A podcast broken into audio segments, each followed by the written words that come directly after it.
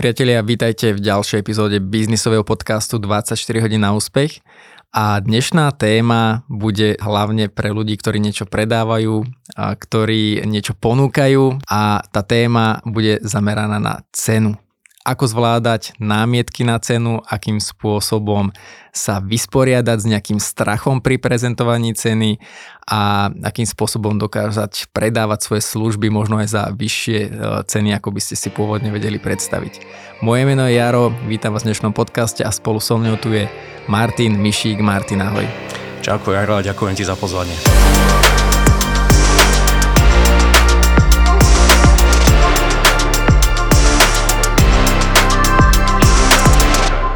Martin je lektor, školiteľ obchodných predaných zručností a pre mňa asi taká veľmi zásadná informácia, alebo teda podľa mňa taká zásadná informácia, že ty nie si iba teoretik. Ty sa síce obchodu venuješ od roku 98 uh-huh. a, a potom si vlastne rozbiehal blog ako predávať.sk, robíš uh, školenie obchodných zručností a, a vlastne venuje sa tomu obchodu dlhodobo ale okrem toho, že teda že to školíš a uh-huh. ukazuješ ľuďom, ako dosahovať v obchode tie lepšie výsledky, tak ty si aj priamo uh, zaangažovaný v tom obchode, lebo pracuješ ako obchodný riaditeľ v stavebnom biznise. Tak. Takže to, čo vlastne učíš, školíš, tak ty sa dennodenne s tým stretáva z pohľadu, uh, z pohľadu jednaní so zákazníkom. Tak sa teším na nejaké konkrétne informácie. Skvelé, tak poďme teda na to. Uh, Začneme tým, že podľa teba, prečo býva cena taký problém pri predaji? Že prečo obchodníci, keď sa dostane na tému ceny, zrazu sa deje niečo iné a zrazu máme blbý pocit a nevieme nejakým spôsobom si byť úplne v tejto téme taký istý. Čo uh-huh. je mhm. za tým? Ešte ono to nie len o tých pocitoch, ono je zaujímavé. Pred dlhými rokmi som sa dostal k výsledkom jedného výskumu, kde obchodníci boli napojení na na e, snímacie zariadenia, ktoré snímajú tep, EKG e a všetky zmeny, čo týka telesných nejakých pochodov. A bolo zaujímavé, že keď e, prišla na stôl cena, to znamená, mal zákazníkovi tú cenu oznámiť, tak bolo, bolo zaujímavé, že tým obchodníkom sa zrýchlil tep, bolo tam proste vidno fyzické reakcie spojené s, to, s tým očakávaním, že ideme vytiahnuť na stôl tú cenu. Čiže doslova tí obchodníci mali z toho niekedy až paniku. Ono, prečo tá cena je taký problém, alebo prečo to vnímame ako komplikáciu, tak vezmi si, peniaze sú obmedzený stroj. A vždy máme možno viacej požiadavek, čo by sme chceli ako možnosti, ako to prefinancovať. Je to znamená, tá peňaženka nedovolí všetko to, čo by sme si chceli dovoliť my. Takže nepúšťame tie peniaze ľahko. Preto aj ten zákazník nie vždy dá tú cenu, ktorú si vypýtaš, ale v skutočnosti cena ako taká problém nie je. Lebo cena je číslo. Keby som sa ťa opýtal, 100 eur je veľa alebo málo? Áno, závisí, že v porovnaní s čím a za čo a, a tak, podobne. Presne. A za výsledok, napríklad ja vždycky hovorím, že, že keď má zákazník zaplatiť 100 eur za niečo, čo mu nedo, nedosiahne výsledok, keď bavíme sa napríklad tvoje školenie, zaplatí si 100 eur za školenie a nič mu to nepriniesie, tak to bolo veľa. Uh-huh. Ale keď uh, dokáže vďaka tvojmu školeniu získať neviem, obchod za 10 tisíc eur, tak zaplatí si aj 3 tisíc eur za školenie, lebo je v pluse ako keby. Čiže ano. tá oproti tej hodnote. Áno, ono je to vždy v súvislosti s niečím. Ono, použijem príklad, neviem, fľaša minerálky. Hej, či, za čo? To je tá hodnota, ktorú si spomenul ty. No a za fľašu minerálky v Tesku dáš 50 centov. Niekde na benzínovej pumpe možno euro 50 v hoteli možno za politrovú minerálku dáš 3 eur. No ale keby si sa pol dňa plazil niekde na púšti, vysmednutý, tak dal by si mi aj tú stovku, keby si ju mal u seba. Asi áno. Čiže ono záleží, za čo to je a aj v akej situácii. Akej situácii, okay. Že niekedy je dôležitejšie, že ten produkt, ten zákazník vie dostať rýchlo, ani nie tá cena, koľko má to stojí. Proste ak nestihnem tento termín, tak tá cena už pre mňa nemá zmysel, lebo neviem uspokojiť ja svojich zákazníkov. Mm-hmm. Hej? Čiže vždy je dôležitý ten kontext. Nie je cena samotná ako číslo, ale v akom kontexte sa tá cena spomína. No a to, čo bohužiaľ musím konštatovať za tie roky skúsenosti so školeniami a s obchodníkmi, väčšina obchodníkov na námietku cena nevie správne reagovať. A námietka cena asi štandardne je 99%, že je to drahé. Nie, že nedalo by sa nejaká zľava, rôzne obmeny s tým. Áno, presne tak. A, že asi, asi všetko je o tom, o tom že či, či to není príliš veľa. Tak určite. No keby sme sa bavili o tých príčinách, prečo tieto námietky prichádzajú a prečo obchodník možno nevie s tým pracovať tak, ako by mal, ono má to také tri dimenzie. Z pohľadu samotného zákazníka, z pohľadu obchodníka a súvisí s tým aj obchodná politika firmy. Ehm, ak, ak by sme sa pozreli na pohľad zákazníka, je tam takých 7 dôvodov, prečo môže použiť námietku, povedzme, ste drahý, alebo tá vaša cena sa mi zdá vysoká. Je to pomerne všeobecne formulovaná námietka, je sa tým 7 dôvodov, ktoré zákazník môže mať na mysli. Poprvé, môže to byť problém s tým, že v tej peňaženke nemá toľko peňazí. Má obmedzený rozpočet, a to je jedno, či to je koncový zákazník alebo nejaká korporácia, ktorá peniaze má vo veľkých množstvách, ale má proste vymedzený nejaký rozpočet. No a keď ja od niekoho pýtam 150 tisíc a on má na to 100 tisíc, bohužiaľ, narazíme na problém. Hej? To je jedna z možností. Veľmi častá situácia býva v dnešnej dobe tých, tých alternatív má zákazník nekonečné množstvo. A keď ich porovnáva, často tam nevidí tie rozdiely, no a ak nevidím rozdiel, tak tá cena je pre mňa jediný ten parameter, ktorý ma vie posunúť jedným alebo druhým smerom. Hej. Ďalší dôvod môže byť e, zákazník za tým rozdielom, ktorý ak ho nájde, ale nemusí za ním vidieť tú hodnotu. Hej, povedzme, keby sme boli v obchode s farbami, s lakmi a ja ti ako predajca poviem, že tento lak má navyše aj e, faktor UV ochrany, to znamená neprepúšťa slnečné žiarenie, tak možno si povieš fajn, ale možno nevnímaš tú hodnotu, ktorú ti to môže ako zákazníkovia, užívateľovi toho produktu priniesť. Čiže ak by som ešte dodal, no a vďaka tomuto prídavku UV ochrany nemusíte ten plot tak často natierať, pretože vám nevybledne. Pri bežných nátierov možno po dvoch, troch rokoch už vidíte, že tá farba bledne. S týmto nátierom máte minimálne 10 rokov pokoj. Už možno vnímaš inak tú hodnotu za tým produktom. Zrazu to nemusí byť ani drahšie, lebo nemusíš malovať každé 2, 3, tak. 4 roky, ale raz za 10 rokov, OK. Tak, hej, čiže niekedy len stačí tú hodnotu odprezentovať a zákazník uvidí. Hej. Keď poviem len technickú alebo nejakú výhodu toho produktu, nemusí to stačiť. Štvrtý dôvod, no tá cena sa zákazníkovi nemusí oplatiť.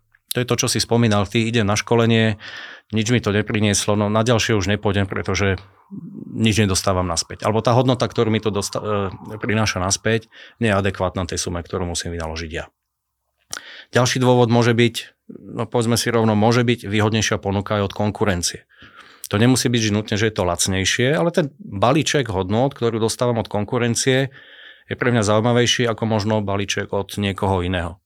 Môže to byť lepšie dodať celého, tie dlhšie splatnosti, možno lepšie doplnkové služby k tomu, čo ponúkajú.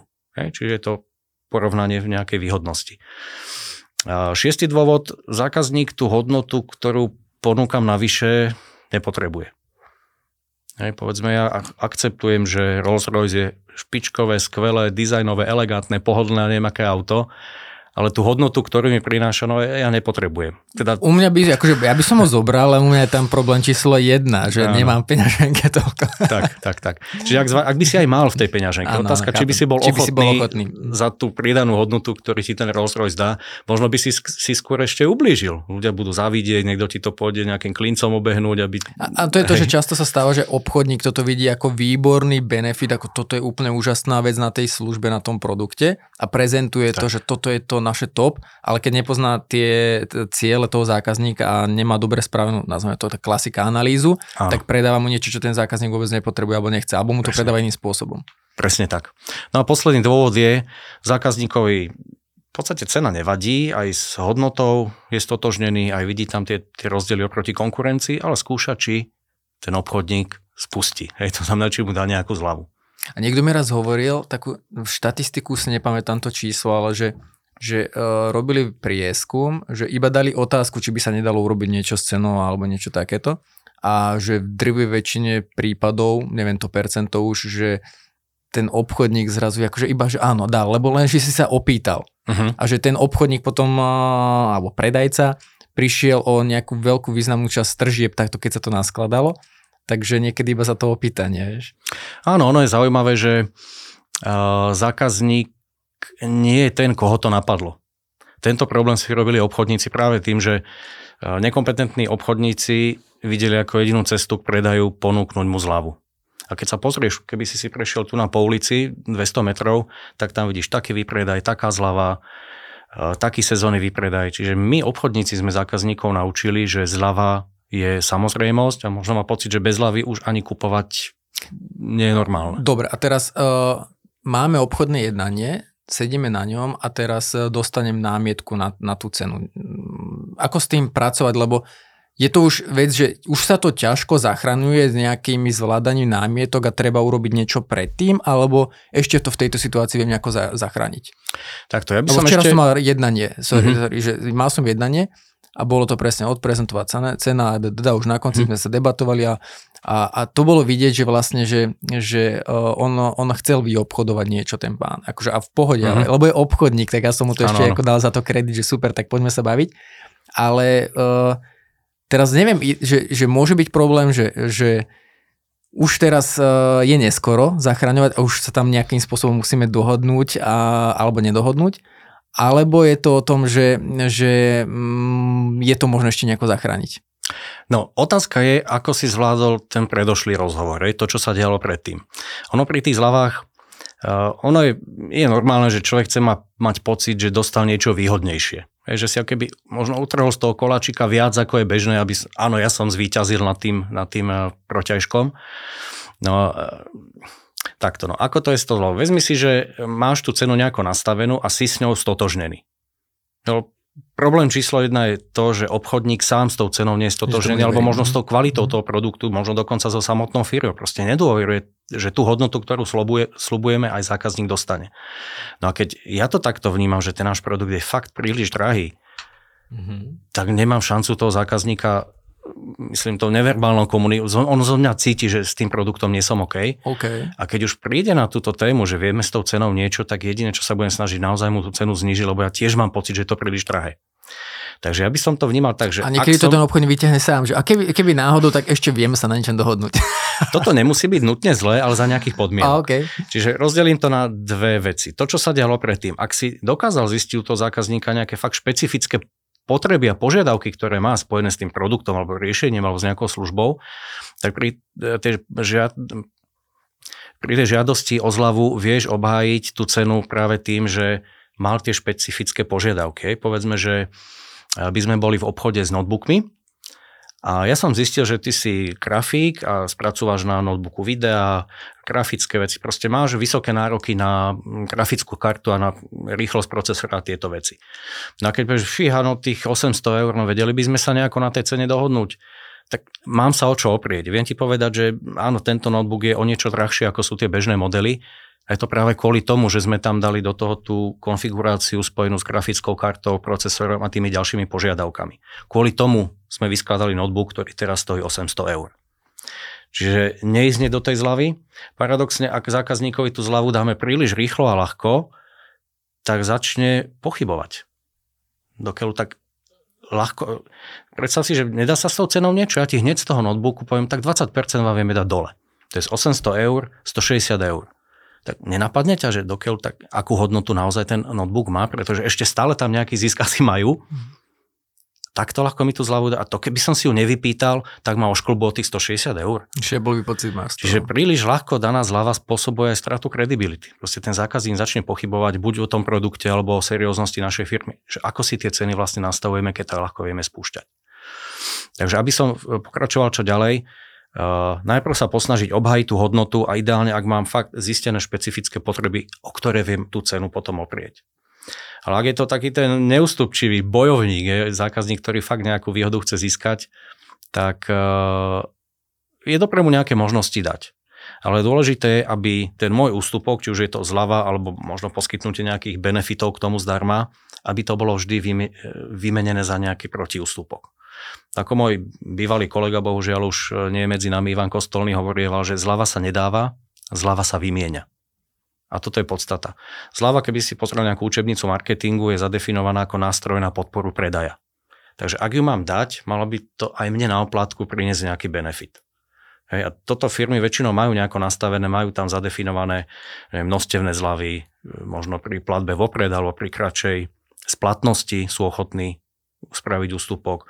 Ak je to nejaký významný klient, nejaká známa osobnosť alebo známa firma, môžeme sa dohodnúť, že keď nám poskytne referenciu, vie mu tiež niečo z tej ceny spustiť, lebo zase ten jeho to je hodnotenie môže mne pomôcť získať ďalších zákazníkov, hej, zlepšíme imič firmy. Takže ja som za, ale musí to byť vždy za nejaký, nejakú protihodnotu zo strany zákazníka. Vieš aj povedať možno, že ako to komunikovať, aby to neznelo arogantne, že, že dobre dávam zľavu, ale chcem toto na oplátku, že aby to nebolo také možno nevhodná formulácia, či tuto zase je to prípad od prípadu? Áno, aby nemal pocit, že uh, už vôbec nie, že z mojej strany je to nejako arrogantne komunikované, to určite nie. V podstate bavíme sa ako rovný s rovným, ak tlačí na tú zľavu, v poriadku, pán Novák, nejaké možnosti tu máme a vysvetľujem, aké to sú. Ak by ste kúpili nad 1000 eur, viem vám dať z celého nákupu 5% dole. Prípadne, ak vezmete, uh, ak sa rozhodnete dnes, tak vám k tomu notebooku dám ešte dám nejakú tašku alebo nejakú myš zdarma. Alebo ak sa dohodneme, že e, záloha nebude 50%, ale vyplatíte to celé, tak viem vám dať takýto a takýto ústupok. A je Hej. dobré hľadať hneď riešenie, alebo možno sa spýtať, ja neviem, že a prečo chceš, chceš uh, ty zákazník tú zľavu, že, že čo je za tým, aby som nestreral naslepo, alebo nejakú protiotázku? Môže sa na to opýtať, no ja vychádzam z toho, že v prvom kroku som sa snažil obhájiť hodnotu toho produktu. Čiže nie hneď akože ideme do zľavy, ale najskôr sa snažím... Jasne, to... okay. najprv obhájim cenu toho, lebo to, že som mu ten notebook vyskladal a vyšla tam hodnota 800 eur, možno z nejakej 500 základného modelu, tak to má nejaký dôvod. A to je ten kontext, ktorý som spomínal na začiatku. Proste 800 eur nevie ten zákazník vyhodnotiť. Možno čakal menej, ale keď mu to dám do kontextu s tými jeho potrebami, možno začnem vnímať, aha, tak ten starý notebook, ten bol pomalý, sekalo mi to a vďaka tomu, že toto má tie lepšie súčiastky, lepšie parametre, tak mi tá práca pôjde rýchlejšie, bude lepší výstup, spokojnejší budú moji klienti a tak ďalej. Hej, čiže prvý krok vždy obhaj hodnotu, ktorú zákazník za tú cenu dostane. Ak chce ísť ďalej, tak mu vysvetlí, aké podmienky musí splniť, aby tú zľavu mohol Čiže dostať. Aby to nebolo také príliš rýchlo, príliš Jasne. zadarmo a potom Hej. ešte, že oh, OK, to je ten pocit, že ma nechceli oškolbať vlastne. Tak, no a sú naozaj až tak zaťatí zákazníci niektorí, že napriek tomu, že aj tie podmienky mu dá, že on povie, fajn, takže áno, toto by som vedel akceptovať, ale predsa len skúsme ešte niečo viac. Proste tlačí ťa ešte ďalej, hej, tých 5% mu nestačí. No otázka, čo teraz ďalej? Uh, to, že zákazník pýta zľavu, ešte nemusí nutne znamenať, že keď ju nedostane v tej výške, ako žiada, že to nekúpi. No a dokedy ťa ten zákazník bude tlačiť k múru? No dokedy mu to dovolíš? Takže tretí krok, ešte keď máš nejaký tromf v rukáve, v treťom kroku by som mu povedal, žiaľ, viac pre vás urobiť neviem, aby som otestoval jeho reakciu. Lebo ak to, ak len blafuje, alebo snaží sa vytrieskať čo najviac a už uvidí, že koniec, tak v poriadku, dohodneme sa. Ale ak tlačí ďalej, alebo keď povie, no ak mi tú zľavu nedáte, tak idem ku konkurencii. Otázka, či toto je klient, ktorého nutne chceme mať. Lebo už, už keď na začiatku robí takéto, takúto vydieracú hru a neochotný dať nejakú adekvátnu protihodnotu, väčšinou toto bývajú dosť problémoví zákazníci. Mm-hmm. Podľa zásady za doprotu na žoprotu, ten človek si bude chcieť po tej zlave získané za nič možno vnútorne ospravedlniť, prečo tú zľavu vlastne mal dostať a bude hľadať na tom produkte chyby. A kto chce, väčšinou niečo nájde. Mm-hmm. A začne vytýkať úplné hlúposti, banality, ktoré by bežný zákazník vôbec ani nespomenul. No ale povedzme, že je to zákazník, alebo je to obchod, na ktorom vám záleží. Hej, že nejde možno ani tak o ten zisk z tohoto prvého obchodu, ale že získajme ako zákazníka a ďalej potom spravíme tie zisky neskôr. ak, ak to zákazník teda podmieni ešte niečím, že dobre, keby sme ešte vedeli 2%, alebo keby ste ešte kúsok vedeli uhnúť, tak do toho idem. Zahrajte hru, volám to šéf na telefóne, keďže ty si mu povedal pred chvíľkou, že žiaľ, ja už pre vás viac urobiť neviem, nemôžeš teraz povedať, že ešte vám dám 2%, pretože by v podstate ťa udali, že si na ňo hral nejakú hru. Takže musíš ako keby to rozhodnutie delegovať na niekoho iného, kľudne na šéfa. Môžeš povedať, dobre pán Novák, aby som mal pocit, že som všetko urobil pre vás, dajte mi dve minútky, zavolám môjmu šéfovi, a opýtam sa ho, či by sme ešte niečo vedeli urobiť. Kľudne chod na chodbu, ako keby zavolaj, alebo kľudne zavolaj, vysvetli situáciu a keď ti šéf dovolil, ak máš možnosť ešte tie 2 alebo 3% dať, tak sa za ním vráť, povedať mu, mám pre vás dobrú správu, pán Novák, môžem vám ešte 3% dať, ale musíme to podpísať teraz. Aj tam musí byť nejaká podmienka. Lebo niektorí zákazníci sú takí prešpekulovaní, že zoberie tú maximálnu zľavu, čo si mu dal ty, pôjde ku konkurencii, tam vyžoproni ešte o pár percent viac, potom príde za tebou a teraz sa s konkurenciou ideš byť až na kolena, až do poslednej kvapky krvi, kde na konci aj ten, čo to získa, zistí, že vlastne sa mu to ani neoplatí. Čiže tá cena musí byť to posledné, o čom sa s tým zákazníkom chceme dohodnúť. Uh, dobre, a ono to, ono, aby mm, to nevyzeralo uh, nejako inak, že, že tam je tá dôležitá informácia a ja ju iba zduplikujem, že na začiatku sa snažíme obhájiť tú cenu. Lebo to, my sme sa síce teraz bavili o nejakej postupnosti, že kedy dávať zľavu, ako dávať zľavu a podobne, uh-huh. ale vo finále to nemá byť to, kam to smeruje. Primárne by to bolo, malo zostať v tom, že ja ako obchodník dokážem poukázať na tú hodnotu, ktorú ten produkt a služba má, aby sme neriešili tú zľavu vôbec. Aby to nevyzeralo ano. tak, akože vlastne, že OK, je to len nejaký proces a musí to skončiť tou zľavou. Tak to, to si beriem z toho. Áno, keď som na začiatku spomenul tie tri dimenzie alebo tri pohľady, prečo tie problémy s cenou sú, alebo prečo tie námetky na cenu vznikajú, tak ako prvý som spomenul, že ten obchodník nie je s tou cenou stotožnený. Áno, tomu. Druhý problém zo strany obchodníka je, že nevie ten svoj produkt odlišiť od konkurenčného, alebo nevie tú pridanú hodnotu zákazníkovi vysvetliť tak, aby zákazník pochopil, čo je ten úžitok pre neho ako pre zákazníka. Hej, čiže ak samotnej prezentácii už zaradím do toho, že porovnám môj produkt s konkurenčným, hej, povedzme v prípade toho notebooku, môžem povedať, že vyšlo to 800 eur, typicky tento model v štandarde stojí 500, ale kvôli tomu, že je tam grafická karta, takýto procesor, takéto súčiastky a takéto parametre, tak sme sa dostali na tých 800 eur. Čiže ako keby ja už tú námietku, že prečo to je také drahé, v samotnej prezentácii zodpoviem. Hej? A e, spomenul si vec, že či teda, alebo že niektorí obchodníci už sami od seba tú zľavu ponúkajú. Ja si nemyslím, že to musí byť nutne zlé, ale zase to musí byť za nejakých podmienok, ktoré sú pre mňa výhodné. Predstav si, že sa bavíš so zákazníkom, niečo ste nacenili, povedzme stojí to 2690 eur a ak uhradíte zálohu do konca tohto týždňa, tak vám viem dať 150 e, eur zľavu. Čiže ak ten zákazník má snahu dostať niečo výhodne, čo každý asi má, tak nečaká, že on ťa do toho začne tlačiť, ale tie podmienky mu najprv dáš ty a on sa rozhoduje, akceptujem alebo neakceptujem. Čiže neprádiť sa tomu, ale dať tú zľavu nie, že a vie vám k tomu dneska dať 150 eur ako samozrejmosť, ale podmieni to zase skoršou úhradou, podpisom zmluvy a tak ďalej. Uh-huh. A ty si povedal uh, tie tri veci. Prvé bolo nedôveruje tomu ten, ten obchodník, uh-huh. druhé nevie sa odlíšiť alebo nevie to vysvetliť a tá tretia vec bola? No tretia je tá, že predáva nesprávnemu zákazníkovi. Predáva nesprávnemu zákazníkovi. Hej, snaží sa predať Mercedes niekomu, komu stačí tá Dacia. Hej, to znamená, ponúka zbytočne drahý produkt alebo naddimenzovanú kvalitu niekomu, kto to nepotrebuje. Jasne, že narazí na konci na námietku na cenu.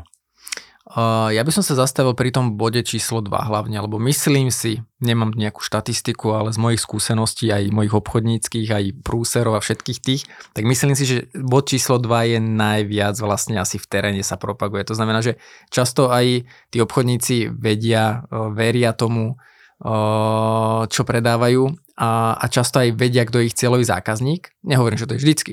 Uh-huh. Môžu byť veci, ale to je na iný podcast. A, ale že nevieme jednoducho, zrozumiteľne a jasne predať predať to, napríklad na, a predať to už vlastne nejaký ďalší krok, ale najskôr zistiť, že, že ako ten, ten produkt, službu predať a potom, že vlastne to správne vysvetliť, lebo my, keď máme nejaký špecifický biznis, tak často to hovoríme veľmi zložito a ten človek, ten obchodník odchádza, veď som mu všetko povedal, veď som mu všetko vysvetlil, ja som mu povedal všetky tie veci, výhody, benefity a, a ten zákazník musí si to rozmyslieť a neviem a, a zdálo sa mu to drahé a nekúpil, mm-hmm. lebo on v tom nevidel tú hodnotu. Áno. To znamená, vieš dať nejaké rady, že napríklad, že ako tej cene predchádzať práve zvýšením tej, tej, tej hodnoty, či už to je že, že aké otázky ty máš napríklad ako obchodník v oblúbe, ktoré vždycky dáš na stretnutí, alebo ak nejaké slovné uh, hračky, pojítka, uh, ja mám také obľúbené, že d, d, d, d, d, to znamená, že d, d, d, d, d. To, to znamená, že tak ti tak rozvíri také myšlienky. Áno, áno. Či vieš dať nejaké typy k tomuto? Uh, nejaké slovíčka. Ono, základ je v tom naozaj veľmi dobre zistiť potreby zákazníka. Máš nejaké otázky, ktoré vždy ty položíš na stretnutí, že vždy, vždy, vždy také generické? Uh, generické ani nie, ono vždy závisí od situácie, ale sú dve možnosti ako zákazníka spovedať v odzovkách. Uh, dávať mu otázky, čo toho notebooku očakávate, alebo aké máte predstavy. Uh, ak je to človek, ktorý technicky je zdatný a v, to, v tých produktoch sa vyzná, tak to je v pohode. On, on vymenuje. Častokrát už má aj ten zoznam, že čo vlastne od toho očakáva. S ním sa na túto tému dá ľahko a rovnocene rozprávať, ale Vezmi si, že by si šiel ty do predajne, manželka ťa pošle, choď kúpiť novú pračku. A tá predavačka alebo predavač sa ťa opýta, čo tej pračky všetko očakávate. Tak mňa by napadlo, aby to prálo, aby to veľa nespotrebovalo energie, e, elektrické energie. Takže ono, ak je to zákazník, ktorý vidíš na ňom, či je doma alebo nie, už podľa toho, ako on o tom rozpráva, tak vtedy je dobre keby dáva tie nápovedy, dáva také alternatívne otázky. Povedzme, neviem, keby, si bol, keby som bol predávač tých pračiek, tých e, spotrebičov, tak sa ťa opýtam, OK, potrebujeme teda vyprať nejakú pračku, ktorá by vám vyhovala. Pre akú veľkú domácnosť? Koľko členov v tej domácnosti žije, pýtam sa preto, aby som vedel, aký veľký bubon, prípadne aká výkonná tá pračka má byť, v závislosti od požiadavek na množstvo prania. Koľkokrát, ne, povedzme, za týždeň zvyknete prať, aké množstvo prádla. Že doslova to otázkou, keby čiastočne aj uvediem do tej situácie, že prečo sa opýtam a vlastne s čím tá otázka súvisí. Uh, niekto sa opýta, chcete tam mať aj antialergickú funkciu alebo nie? No, niekto si to nevie reálne spojiť s tým, čo, čo to znamená.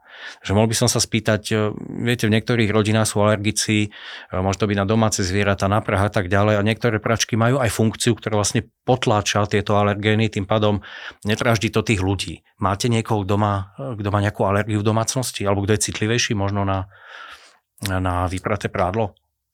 Inak vieš, čo je zaujímavé na tých otázkach, že veľakrát si my obchodníci myslíme, že tú hodnotu produktu a služby zvyšujeme práve v tej predajnej fáze, keď už hovoríme o tom produkte, keď už hovoríme tie výhody a benefity, a že dávame tie argumenty, tie, tie, uh, tie veci, čo to dokážu, tie naše služby a produkty, ale ono to často začína pri tých otázkach, lebo stáva sa, že ty keď dobre dávaš otázky, tak a, a to vidíš na tom zákazníkovi, že on zrazu ti neodpoveda iba tak ako naučenie a toto, toto, toto, to, ale že sa musí na to odpovedou zamyslieť a stáva sa, že on ti často povie, že fú, tak takto som nad tým nerozmýšľal. Uh-huh. A mhm. už tam vlastne tým, že ty ani neprezentuješ, ty sa pýtaš, tak sa dokážeš od veľa obchodníkov odlíšiť, lebo zrazu ten zákazník vidí, že nad tým premýšľaš, že vidíš do tej problematiky iným spôsobom a tam mu zvyšuješ nielen hodnotu seba, ale aj toho produktu, lebo uh-huh. on ti potom dôveruje, že tak keď sa ma toto spýtal, tak, e, alebo takto akože mi spustil tie myšlenkové pochody, tak zrazu si uvedomíš, že, že tak eh, to, čo mi odporúči, tak to bude mať hlavu a petu a viac tomu budeš dôverovať. Presne tak. No, som si spomenul, bol som raz v jednom showroome eh, s nemenovnou značkou aut. Uh, pristavil som sa pri aute a prišiel predajca, začali sme sa o tom baviť a on sa začal pýtať. A opýtal sa ma, koľko tak najazdíte kilometrov za rok? Ja som mu niečo odpovedal. A jazdíte viac v meste alebo skôr dlhé trasy, diálnica? Že no väčšinou v meste, ale nejaké krátke presuny. OK, v tom prípade asi diesel nebude pre vás správna voľba, pretože a vysvetlil mi vlastne, aký je rozdiel medzi benzínovým a dieselovým motorom vo teda k tým najazdeným kilometrom a štýlu jazdenia. A toto je to, čo, čo zákazník vníma u toho obchodníka, že toto je tá kompetencia, ktorú očakávam, lebo mnoho zákazníkov ani nevie, podľa čo sa má rozhodovať, ani nevie, čo má od toho produktu chcieť. A tá najväčšia pridaná hodnota obchodníka dnes nie je prezentovať produkty. Keď si chce niekto pozrieť prezentáciu produktu na internete, na YouTube, kdekoľvek, nájde si všetky informácie, ktoré potrebuje. Zákazník ani nevie, čo má hľadať. Takže tá pridaná hodnota je usmerniť zákazníka v nákupnom rozhodovaní.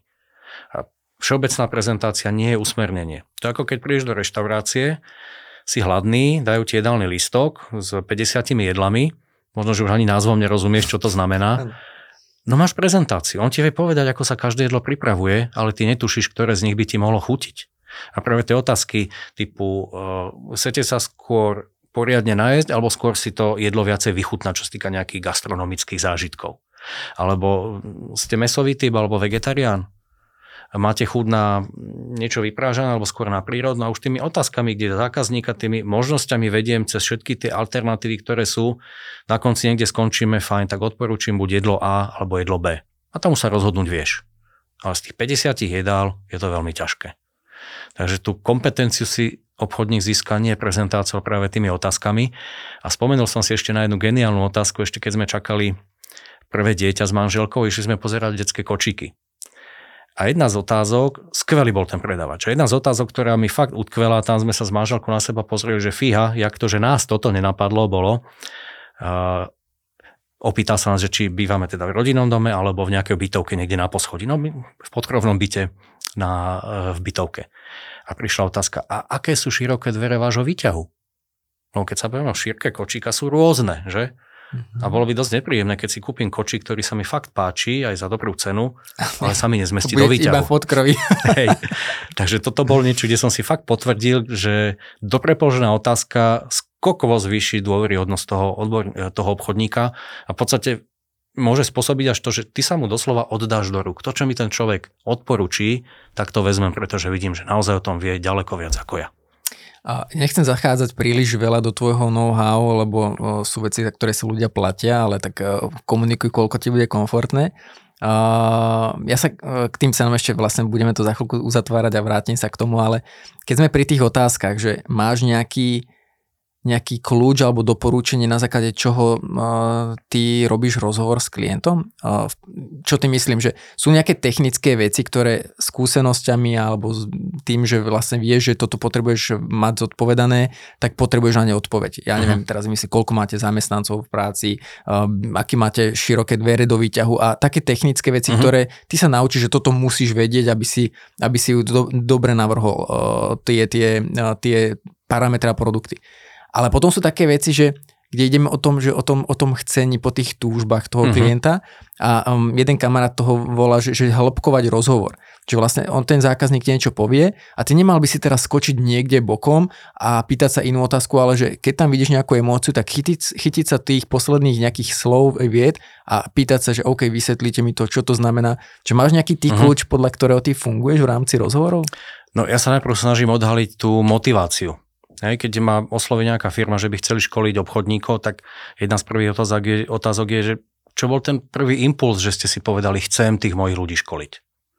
Lebo najčastejšie ma oslovujú vtedy, keď majú nový obchodný tým a potrebujú ich nejako odštartovať, aby nerobili zbytočné chyby, alebo tam majú už stabilný obchodný tím, ktorý už za tie roky zlenivel a potrebujú trošičku keby ich namotivovať k tomu, aby znova začali robiť to, čo kedysi robili a bolo, bolo to funkčné. Alebo sa nejako zmenila situácia na trhu, možno nejaká konkurencia začala viacej šlapať na pety, alebo chceme zvládať konkrétne nejaké situácie, ktoré momentálne nám komplikujú ten predaj. Čo to bolo v vašom prípade, pán Novák? Hej, lebo keď na konci poviem cenu školenia, tak on si to bude musieť, opäť som pri tom kontexte, dobre, aký veľký problém mi to vyrieši. Čiže tá motivácia je dôležitý bod. No, keď si kupuješ detský kočík, pravdepodobne to nie je o tom, že nemáš čo dať do pivnice. Nie, či pýtať sa, a vy čakáte dieťa, je nezmysel. Dokonca mohlo by a byť to máte aj... spolu? Áno. Uh, dokonca mohlo by to byť položené aj na tom, že uh, OK, aj to, možno, že to bude hlúpa otázka, ale ten kočík bude pre vás, alebo to kupujete ako darček pre niekoho. Okay. Lebo nemus- reálne, ak vidím, že sú to a že nemá ešte brúško? Áno, že e, muž a žena, ale vidím, že nie je tehotná, tak podľa mňa táto otázka je v poriadku. Možno povie, nie, nie, nie, ako na mne to ešte nie je vidno, už som v 3. mesiaci, ale áno, je to pre nás. Lebo zase tie otázky budú úplne iné. Predstav si, že dojdeš kúpať vrtačku a ja sa ťa opýtam v poriadku, budete s ňou robiť vy, alebo je to pre niekoho iného. A ty mi povieš, že ja nie, neviete, ja som taký veľmi nie na tieto ručné práce, ale kúpujeme to kolegovi, budeme mať 50 tak sme sa v robote poskladali a chceme to ako darček tak asi sa veľmi nebudem s tebou baviť o nejakých otáčkach a materiáloch a e, ako často vrtáš, a skôr možno sprostredkovanie, že aké nároky by mohol mať ten kolega. Že podľa toho, ako ho poznáte, skôr taký akože fakt domáci kutil, že veľa to používal, alebo skôr len keď nejaký obraz zavesiť a kde tu. A podľa toho zistím, že čo, ale určite by som sa mal opýtať, aký je teda balík, do ktorého sa musíme zmestiť. Čiže to je nejak, že zasadiť ten rozhovor najskôr do nejakého kontextu, do nejakého prostredia, aby si pochopil tú situáciu. Ano. Vďaka tomu sa ti odkryjú vlastne ďalšie otázky a ty už máš nejaké kategórie otázok. Keď si v takejto situácii, tak tu, keď si v takejto, tak toto sa pýtam. Určite áno. Určite okay. áno. Lebo keď, no aké sú tvoje potreby? Kúpiť vrtačku pre kolegu ako darček a musí sa zmestiť do, povedzme, 150 eur teba veľmi aj nezaujíma technická stránka tej vrtačky. Ale mal by si mať aspoň pocit z toho, čo ti ponúknem, že keď mu tomu Jožovi, tomu kolegovi tento darček dáš, že ho tým neurazí. Že malo by to byť niečo, čom budeš dôverovať, že tomu kolegovi to poslúži, no a či sa zmestíš alebo nezmestíš do toho svojho rozpočtu. Okay. Ale keby prišiel nejaký remeselník, ktorý vyslovene sa živí tým, že vrta, alebo teda je to súčasťou práce, tak tam sa budeme viacej baviť o tých technických veciach. Do akého materiálu, ako často, do akej hĺbky, aké nastavce potrebuje, či len vrtať, alebo aj do betónu nejaký príklad. Doslova spôsob, ako používať, čo to očakáva a na základe toho viem potom niečo ponúknuť a aj obhajiť. Čím, vieš, čím vyššie požiadavky zákazníka, tým pochopiteľne aj tá cena bude nastavená niekde inde. No ešte by som sa veľmi kratučko chcel dostať aj k tej tretej veci, že problém s cenou môže byť z pohľadu zákazníka, z pohľadu obchodníka, hej, nie je stotožený s cenou, alebo nevie sa odlišiť alebo odprezentovať tú hodnotu, ale aj firma musí mať v danom nejakom prostredí na trhu správne nastavenú obchodnú politiku. A mám pocit, že toto je dnes dosť veľký problém, pretože to, čo sa deje, ak sa bavíme o cenách energii, inflácia, kúpna sila, rôzne legislatívne zmeny, ekológia dosť ovplyvňuje to, čo sa momentálne deje. A keď sa situácia zmení a firma neprispôsobí svoju obchodnú politiku, tak možno ani fakt špičkoví obchodníci budú mať problém ten produkt predať, keď, keď sa zmenil kontext. Hej? Uh, ak sa chceš odlišiť, máš tri možnosti ako firma. Buď ponúkaš niečo jedinečné, nejakú značku alebo niečo, čo fakt nikto iný nemá. Hej, povedzme príklad Apple. To sú produkty, ktoré v niečom sú unikátne a majú svoju klientelu, ktorá je ochotná za ne zaplatiť vyššiu sumu ako za nejaký štandard. Potom je tam veľké pásmo zákazníkov alebo možnosti odlišiť sa v hodnote. To znamená, za tie peniaze zákazníkovi dáme lepšiu pridanú hodnotu ako konkurencia, no a posledný spôsob je cena. Takže je dôležité, aby sa aj firma vedela niekde identifikovať. Nemôže s jedným produktom a s jednou cenovou politikou osloviť všetky tieto tri pásma. A ak sa tá situácia zmení a ja obchodníkom neviem dať do ruky ten hodnotový balíček, ktorý v tejto situácii je atraktívny pre tých zákazníkov, tak nesmiem sa čudovať, že budú mať problém. Hej, takže úloha manažmentu je sledovať, čo sa deje. Ak vstúpi nejaký významný konkurent alebo začne používať nejakú agresívnu cenovú politiku, musím na to nejako zareagovať. O povedať obchodníkovi, tu máš produkt, tu máš ceník, choď a nejako to obkecaj, toto nestačí. To bol taký aj. ten katalógový predaj. Choď a predávaj a doneste najviac obchodov. Nie, možno to sú aj zabehnuté obchodné vzťahy, ale keď tam vstúpila konkurencia, ktorá išla celoplošne s cenami o 20% dole, aby som tam prišiel s tým istým, čo chodím doteraz, tak asi ten zákazník, ten môj odberateľ ma pred túto otázku postaví. Dobre, mám tu to isté, ponúka mi o 20% nižšiu cenu, čo mi ponúkneš ty? Lebo len kvôli tomu, že si rozumiem a že máme vzťah už dlhoročný, ano. nie je dostatočná hodnota na to, aby vyvážila 20% rozdiel v cene. Hej, len samotný vzťah dneska už na obchod nestačí. Pomáha to, ale nie je to jediná vec, o ktorú sa viem oprieť. Mm-hmm. No a ešte pri tých námietkach na cenu, no on sa stáva, že zákazník to pomenuje veľmi všeobecne, že tá cena je príliš vysoká, alebo ste drahí, hej, že nevieš, čo, čo za tým je. Predstav si ako uh, ľadovec pláva na hladine oceánu a ty vidíš len tú špičku, to je to, ste drahí, alebo tá cena je príliš vysoká. Ale nevieš, čo za tým je, lebo tých dôvodov, čo sme si povedali, môže byť až 7. Nemá toľko, porovnáva to s niečím iným, alebo nevidí tú hodnotu. Takže ako obchodník, aby som vedel tú námietku správne uchopiť a niečo s ňou urobiť, najprv musím zistiť, čo vlastne ten kontext tej námietky. Na tých možností je viac, ako to zistiť jednoduchou otázkou, ako to myslíte, že sme drahí. Alebo... To tam závisí dosť e, na, na tóne. Ako to myslíte? hej, hej, hej, určite by to nemalo byť také, že ako to myslíte? Prejavenie záujmu, ako tom, ale v porovnaní s čím, hej, tak ako mm-hmm. si mhm. povedal na začiatku ty. V poslednej dobe veľmi rád používam techniku zrkadlenia. To je spôsob, keď zákazník povie, povedzme, tá vaša cena je príliš vysoká. To zrkadlenie znamená, že ty len zopakuješ nejaké dve, tri jeho slova a dáš za ne otáznik. Čiže keď povieš, tá cena sa mi zdá príliš vysoká, ja poviem, vysoká? A čakám. A zatiaľ sa mi nestalo, keď som použil túto techniku, že by mi ten človek nezačal vysvetľovať, čo ty myslí. 9 z 10 začalo, no viete, tak a tak a tak. A tam ti povie, viete, lebo mám od konkurencie lacnejšiu ponuku, alebo no čakal som, že za takýto produkt no maximálne 500 eur, vy chcete 800, no nie som s tým nejako stotožnený. Dôležité zistiť, čo zákazník v hlave má. No a keď tú informáciu dostanem, viem použiť správny postup. Či už to je porovnanie s konkurenciou, alebo vysvetlenie hodnoty, alebo ak narazíme na to, že ty máš od kolegov 150 eur a to, čo som ti ponúkol, stojí 200, tak asi budeme musieť pohľadať nejaký lacnejší produkt, teda ak to nebudeš chcieť doplatiť zo svojho tých 50 eur. Hej, čiže prvý dôležitý krok je zistiť, čo sa za tou námietkou skrýva a hlavne, keď tú otázku položíš, zostať ticho a počkať na odpoveď. je čarovné, to je, to je trápenie pre nás obchodníkov. Áno. Hej. Akože vydržať niekedy dve sekundy ti prípadujú ako väčšnosť. Hej, hej, hej, to treba to nacvičiť. No a e, keď porovnáva s lacnejšou konkurenciou, e, podmienka, aby som aj ako obchodník vedel, v čom tie rozdiely môžu byť, ale kým sa do toho celého pustím, tak je dôležité najprv zistiť, že s akým veľkým problémom sa vlastne potýkam. Takže ak zákazník povie, no ale mám tu lacnejšiu ponuku, ako ste mi dali vy, tak by som mohol zareagovať, a okolko sme teda drahší. No keď to 5-10%, to ešte chápem, že tie rozdiely malinké tam budú a viem to obhajiť, aké poviem o 30 alebo 50%, tam už pravdepodobne ani neporovnáme, že jablka a hrušky, ale to ani s ovocím neporovnávame. Čiže musím zistiť, aký veľký je ten problém. No a keď povie ten rozdiel, tak otázka je, že či ten zákazník vidí alebo nevidí nejaké rozdiely v tej samotnej ponuke. Takže môžeme použiť otázku v poriadku. Ak by teda nebol rozdiel v cene, tak koho by ste si vybrali ako dodávateľa? Nás alebo tú druhú firmu? A keď zákazník povie, no asi by som si vybral vás. No prečo nás? No lebo toto, toto, toto a vymenuje nejaké dôvody. A tieto dôvody môžem použiť ako argumenty na obhajobu tej ceny. No vidíte, práve kvôli tomu, aby sme vám tieto veci, čo ste mi teraz spomenuli, vedeli zabezpečiť a dodať, kvôli tomu aj tá cena je nastavená tak, ako je.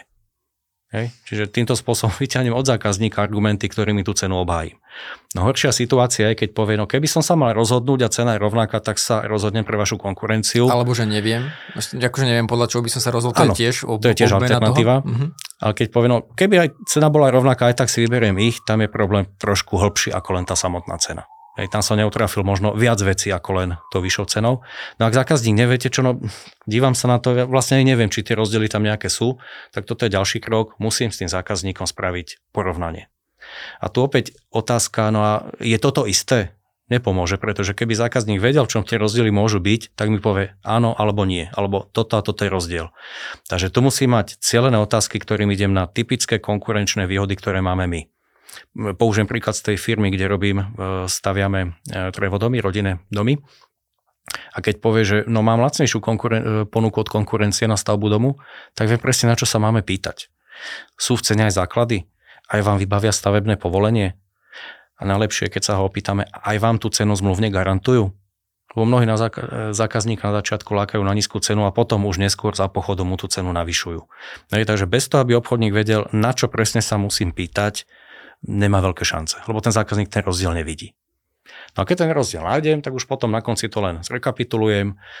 Stojí vám panovák táto a táto výhoda za ten cenový rozdiel, ktorý je medzi nami a konkurenciou a nehať ho vypraci. Niektoré veci Hej. treba nahlas pomenovať a potom to Určite. môže Hej. A opäť je to o tom usmerňovaní, ja ho nepresviečam. A ešte že práve ten obchodník zistí, že vlastne, že ozaj, však tam ani nie sú nejaké rozdiely. No, áno, potom to je to... ten prvý prípad. Že... Áno, a s touto informáciou by som mal bežať do firmy a proste baviť sa o tom s mojím šéfom, lebo možno naozaj sa niečo deje na trhu, čo nám uchádza a keď budeme takto narážať stále na túto prekážku, tak pravdepodobne tie predaje budú klesať. Martin, ja ti veľmi pekne ďakujem za kopec konkrétnych rád a typov. Sú nejaké, keby si to mal možno celé zabaliť, sú nejaké, nejaká message, ktorú by si chcel eh, odovzdať, či už, ja neviem, keby si mal ľudia zobrať tri myšlienky z tohto podcastu, mm. alebo nejakú jednu zásadnú vec, niečo, čo by si chcel dať ako keby taký, že call to action, že zapracujte toto hneď dneska po obede, keď dopočúvate ten podcast a čaká vás nejaké obchodné jednanie, tak uvažujte nad vecami takto. Nejakú takú mm, inšpiráciu, čo by ľudia mohli použiť. Hej, vypichnem možno nejaké dve, tri veci. Určite by som začal tým, aby som ja ako obchodník bol stotožnený s produktom a s jeho cenou. Najlepšie je opýtať sa zákazníkov, ktorí ho používajú, nech mi oni povedia, v čom vidíte prínosy, v čom im to pomohlo, v čom oni vidia rozdiel v porovnaní s tým produktom, ktorý mali predtým a v porovnaní s tým, ktorý majú dnes. Lebo to sú slova, ktoré môžem potom používať aj v samotnej prezentácii. Lepšie, keď poviem zákazníkovi, Uh, viete, mnohí zákazníci oceňujú na tom produkte hlavne toto a toto a toto. A s odstupom času hodnotia, že sa im tá situácia zlepšila takto a takto a takto. Vždy je lepšie prezentovať ten produkt aj výhody na príbehoch iných zákazníkov, ako len vymenovať nejaké technické parametre a možno nejaké technické odlišnosti. Takže aby som ja vedel, akú hodnotu ponúkam, tým pádom aj ja budem odhodlanejší potom tú cenu neskôr brániť. To je prvá myšlienka. Druhá, poznať konkurenčné rozdiely. Mať zmapovaný trh, kto čo ponúka a presne vedieť, v čom tie rozdiely sú. Dobrá správa je, neexistuje firma, ktorá by mala všetkých 5P. To znamená, že sú najlepší vo všetkom. V kvalite, v cenách, v dodací lehote také neexistuje. Vždy je to o tom, že kto má tú kombináciu, tú, ten hodnotový balíček lepšie nastavený vzhľadom na požiadavky zákazníka, kto má horšie. Hej? Čiže musím vedieť, v čom sa to odlišuje. No možno pri tých zľavách nepúšťať to perie príliš ľahko, nepustiť hneď do gatí, ale naozaj obhajiť najprv tú hodnotu a keď už dojde teda na to, že musíme sa nejako dohodnúť, vždy tú zľavu za niečo vymeniť.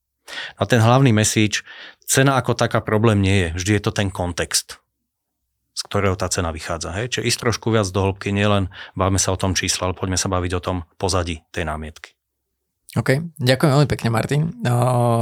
Ja iba pripomeniem to, čo som hovoril na začiatku, že ak by chceli ľudia ďalšie konkrétne rady, typy a články, tak vlastne ty si autorom blogu ako predávať.sk, uh-huh. kde ťa ešte môžu nakontaktovať, keby sa chceli s tebou spojiť ľudia. Si aktívni na nejakých sociálnych sieťach? Najlepšie asi cez tú webovú stránku alebo kontaktný formulár som aj na Facebooku, fanpage Ako predávať, alebo na LinkedIn pod mojim menom Martin Mišik. OK.